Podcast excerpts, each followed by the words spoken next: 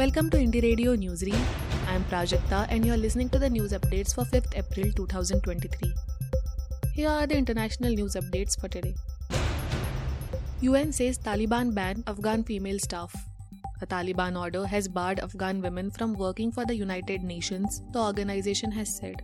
The UN said the Taliban had informed them verbally, but there had not yet been written communication on the move. The UN has told its Afghan staff, men and women, not to report to work for 48 hours until it has clarity on the matter. There has been an increasing clampdown on women's freedoms since the Taliban seized power in Afghanistan in 2021. The UN has called the Taliban order unacceptable and frankly inconceivable. Arab meeting called to discuss Israeli raid in Al-Aqsa Mosque. The Arab League is set to hold an emergency meeting to discuss an Israeli police raid on the Al Aqsa Mosque in Jerusalem that left at least 12 Palestinians injured. Israeli Prime Minister Benjamin Netanyahu said that he was working to maintain the status quo. The Arab League meeting was called by Jordan, Egypt, and Palestinian officials. Israeli police attacked worshippers in the Al Aqsa Mosque compound overnight on Wednesday during the holy month of Ramzan. The raids continued into the morning.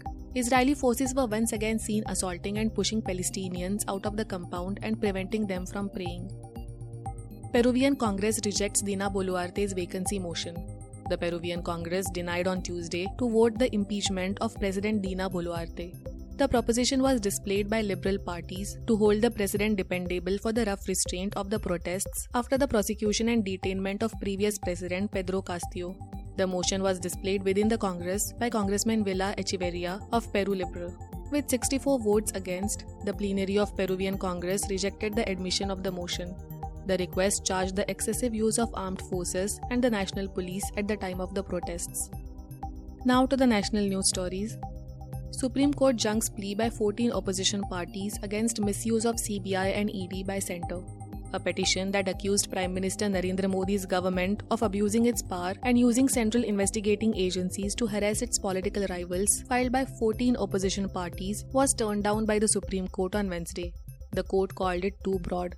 You please come back to us when you have an individual criminal case or group of cases.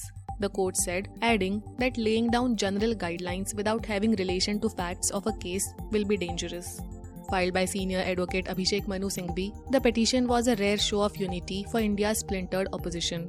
It claimed there was a drastic and exponential increase in the number of cases registered by the Enforcement Directorate, that is ED, and the Central Bureau of Investigation, that is CBI, against opposition leaders since 2014 when PM Modi came to power.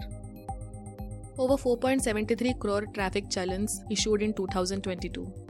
Authorities have issued more than 4.73 crore chalans worth rupees 7563.60 crore for traffic violations across the country in 2022, Parliament was informed on Wednesday.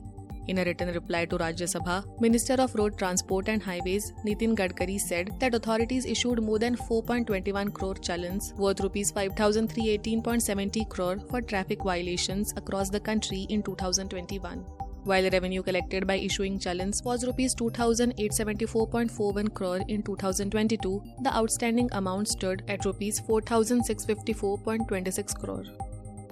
Minister says 2.11 billion persons days work to be generated under MNREGA the union government has approved labor budget to generate 2.11 billion person days of work under the MNREGA across the country, Rural Development Minister informed the Rajya Sabha on Wednesday. This does not include the state of West Bengal, funds for which have been stopped by the centre. According to the data provided by Minister of State for Rural Development Sadhvi Niranjan Jyoti in a written reply in the upper house, the projection for this financial year is over 2.11 billion person days work. It is lesser compared to the previous financial year when around 2.90 billion persons days of employment was generated under the flagship rural employment scheme.